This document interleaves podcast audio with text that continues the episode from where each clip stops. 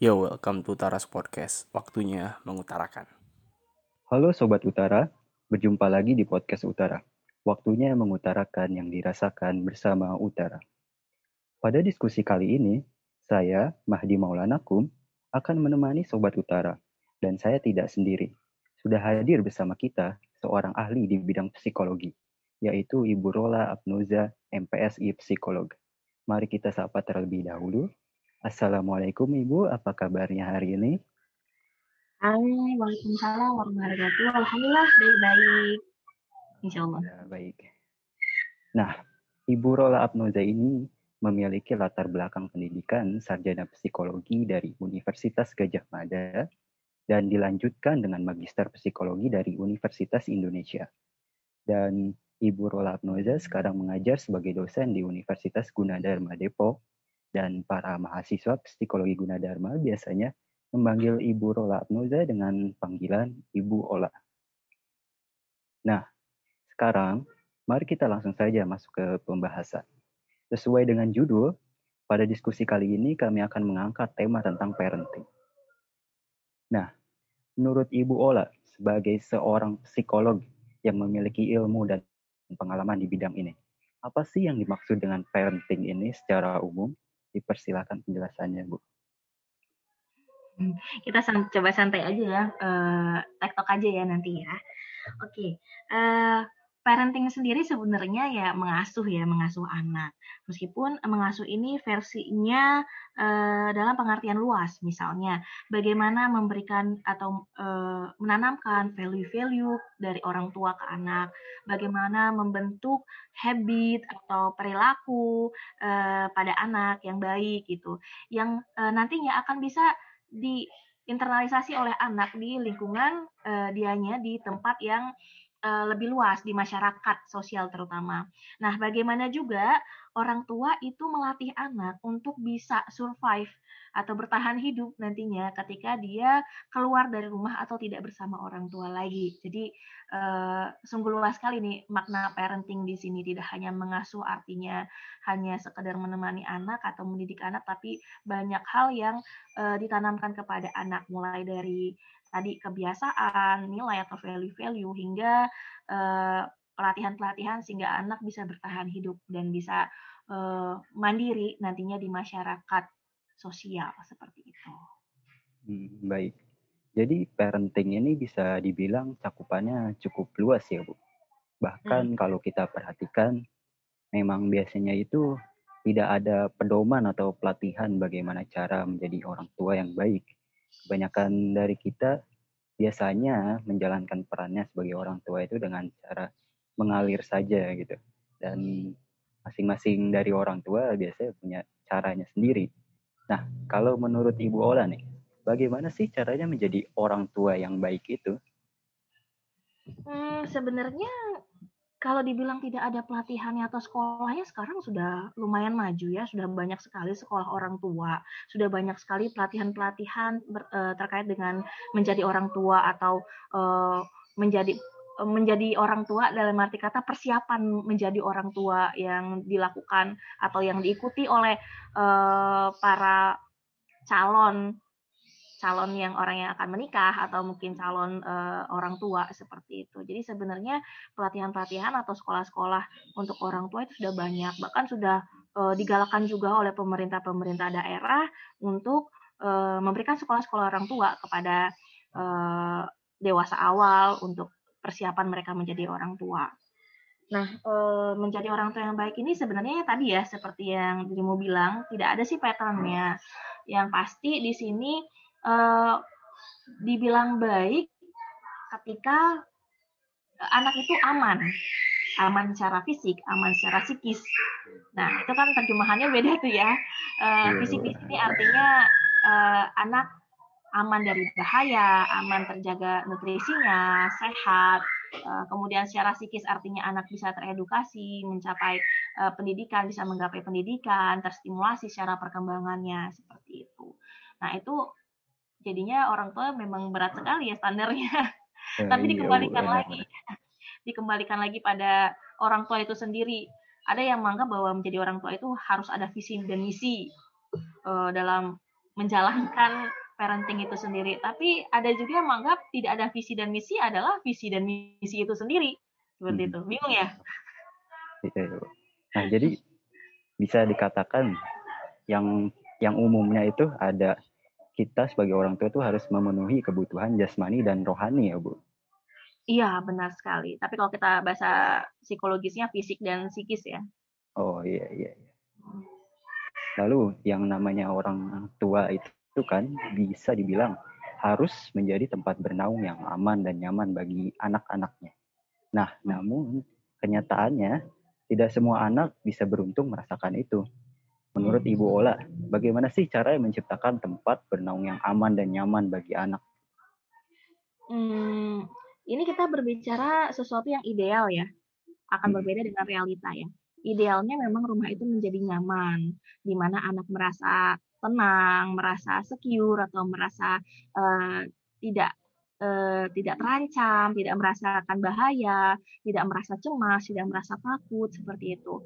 Uh, dan ketika ada suatu kendala atau suatu masalah, dia tahu tempat bercerita yaitu ada orang tuanya gitu. Dan di mana orang tua juga memberikan stimulasi-stimulasi pada uh, anak itu idealnya pada realitanya kan banyak kondisi-kondisi uh, yang sangat tidak ideal sehingga uh, ya mungkin perlu dioptimalkan saja yang bisa dilakukan oleh orang tua tersebut seperti itu.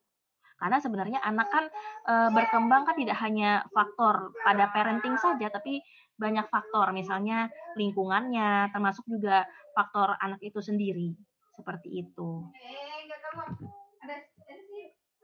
Baik Bu, terkait dengan parenting ini, saya sendiri punya pemikiran bahwa suatu karakter yang dimiliki orang tua yang baik itu akan juga mempengaruhi karakter si anak. Salah satu bentuk karakter yang baik dari orang tua adalah kesadaran diri dan open-minded untuk terus belajar menjadi orang tua yang lebih baik. Namun, pada faktanya tidak semua orang tua memiliki karakter seperti ini. Ada orang tua yang merasa dirinya punya hak dan posisi yang superior dari anaknya sehingga mereka melihat anak itu sebagai objek yang harus dibentuk gitu. Nah, orang tua seperti ini biasanya mengabaikan tuh aspirasi dan pendapat anaknya. Bahkan ada beberapa orang tua yang saya sendiri pernah melihat ada yang menggunakan kata anak durhaka sebagai sesuatu yang kurang bagus itu misalkan kamu harus nurut perkataan ayah harus begini harus begitu. Kalau enggak kamu durhaka sebagai anak gitu loh. Nah pada akhirnya itu anak itu tidak memiliki kebebasan tuh bu dalam menentukan jalan hidup dan menyampaikan aspirasinya. Nah menurut ibu pola asuh yang seperti ini bagaimana tuh bu? Hmm, uh, ini perlu kita lihat dengan perspektif yang lebih luas ya. Ketika seorang orang tua itu mengasuh anak dengan caranya itu sendiri, itu artinya ada pengaruh-pengaruh juga dari orang tuanya sebelumnya, which is itu adalah kakek nenek dari anak tersebut ya. Bisa jadi uh, ini adalah pola asuh yang diwariskan dari orang tua sebelumnya gitu. Jadi dia e, terbiasa dengan pola asuh sebelumnya sehingga mengcopy paste pola asuh tersebut ke anaknya. Nah, perlu kita cek kembali nih apakah memang ada e, kebiasaan yang memang diturunkan tadi dalam hal ini adalah pengasuhan itu sendiri.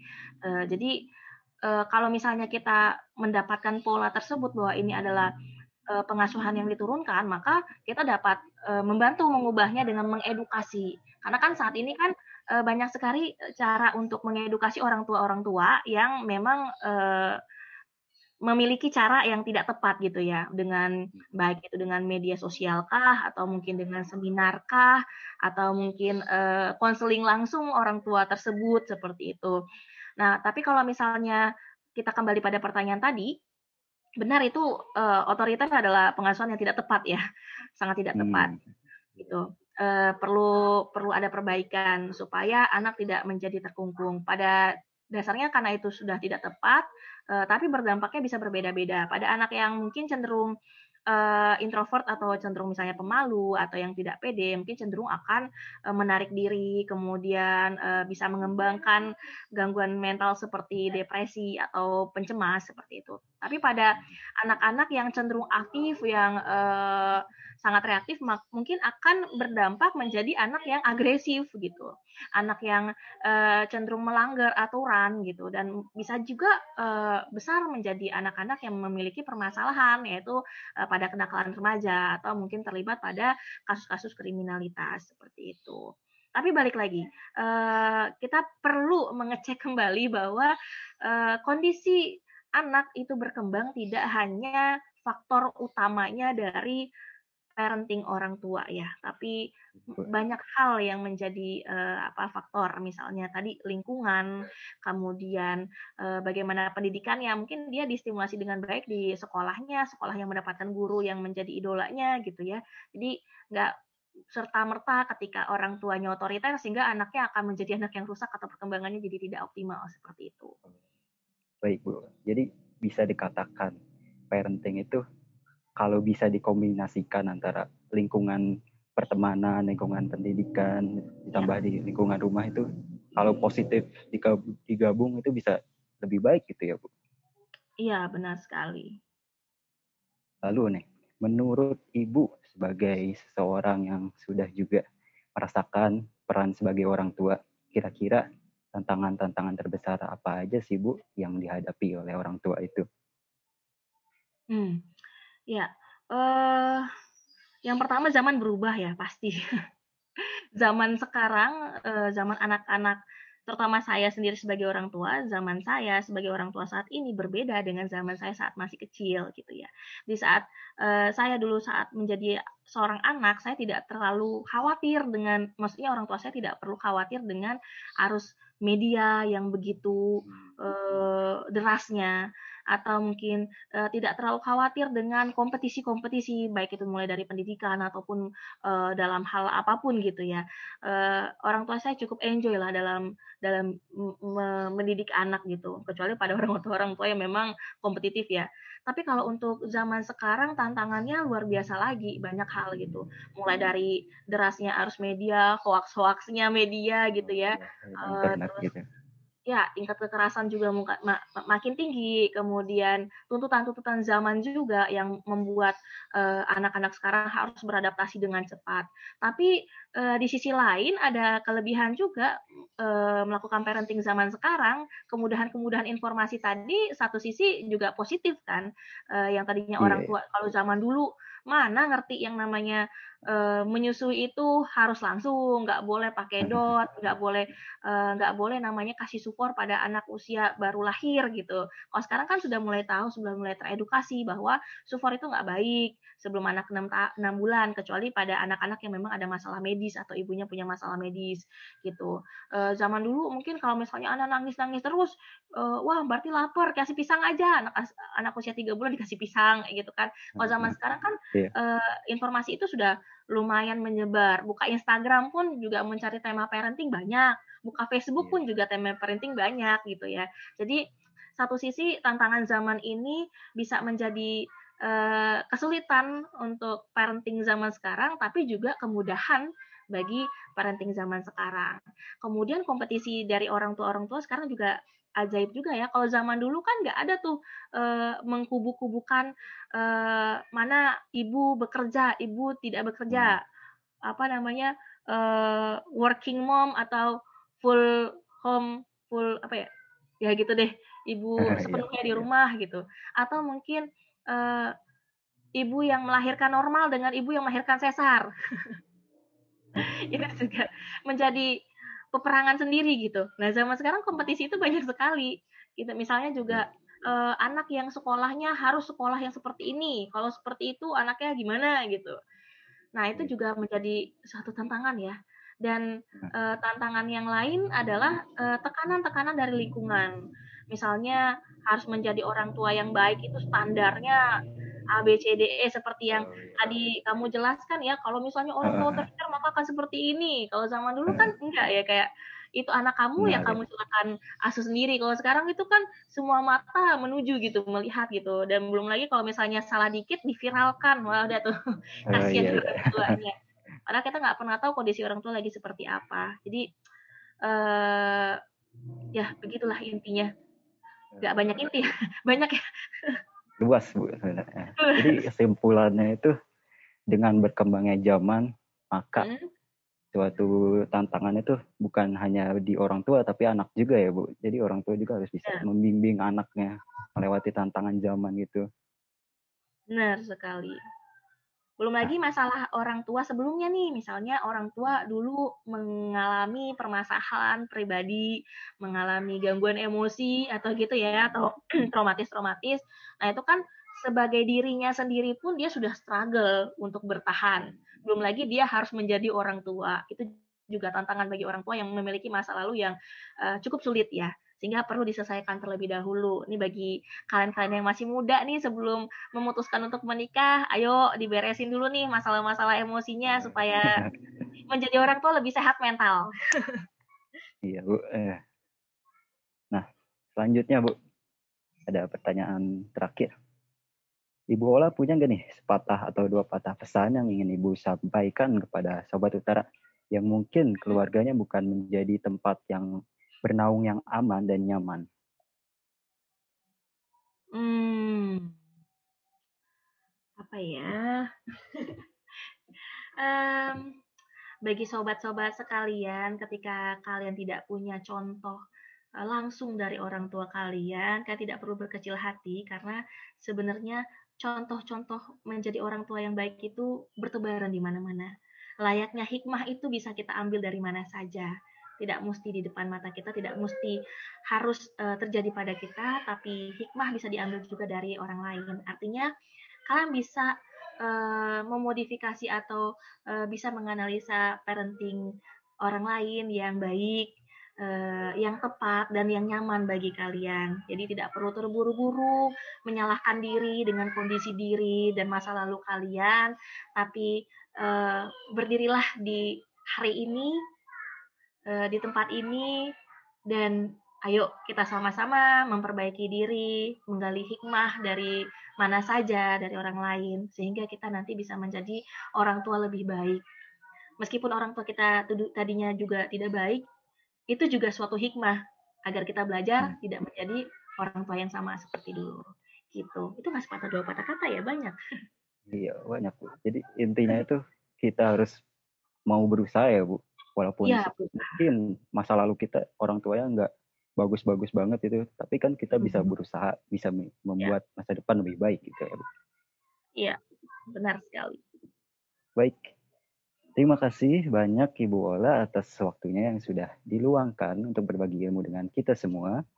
Sebelum mengakhiri perbincangan ini saya ada satu kutipan dari Barbara Johnson. To be in your children's memories tomorrow we have to be in their lives today tidak terasa, kita telah sampai di penghujung diskusi. Terima kasih banyak sekali lagi Bu Ola atas waktunya, dan terima kasih Sobat Utara sudah mendengarkan podcast kali ini. Semoga ilmu tentang parenting yang kita dapat kali ini bisa bermanfaat. Akhirnya, kita telah selesai mengutarakan. Sampai jumpa di podcast berikutnya. Have an amazing day, Sobat Utara. See you again soon. Selesai sudah mengutarakan.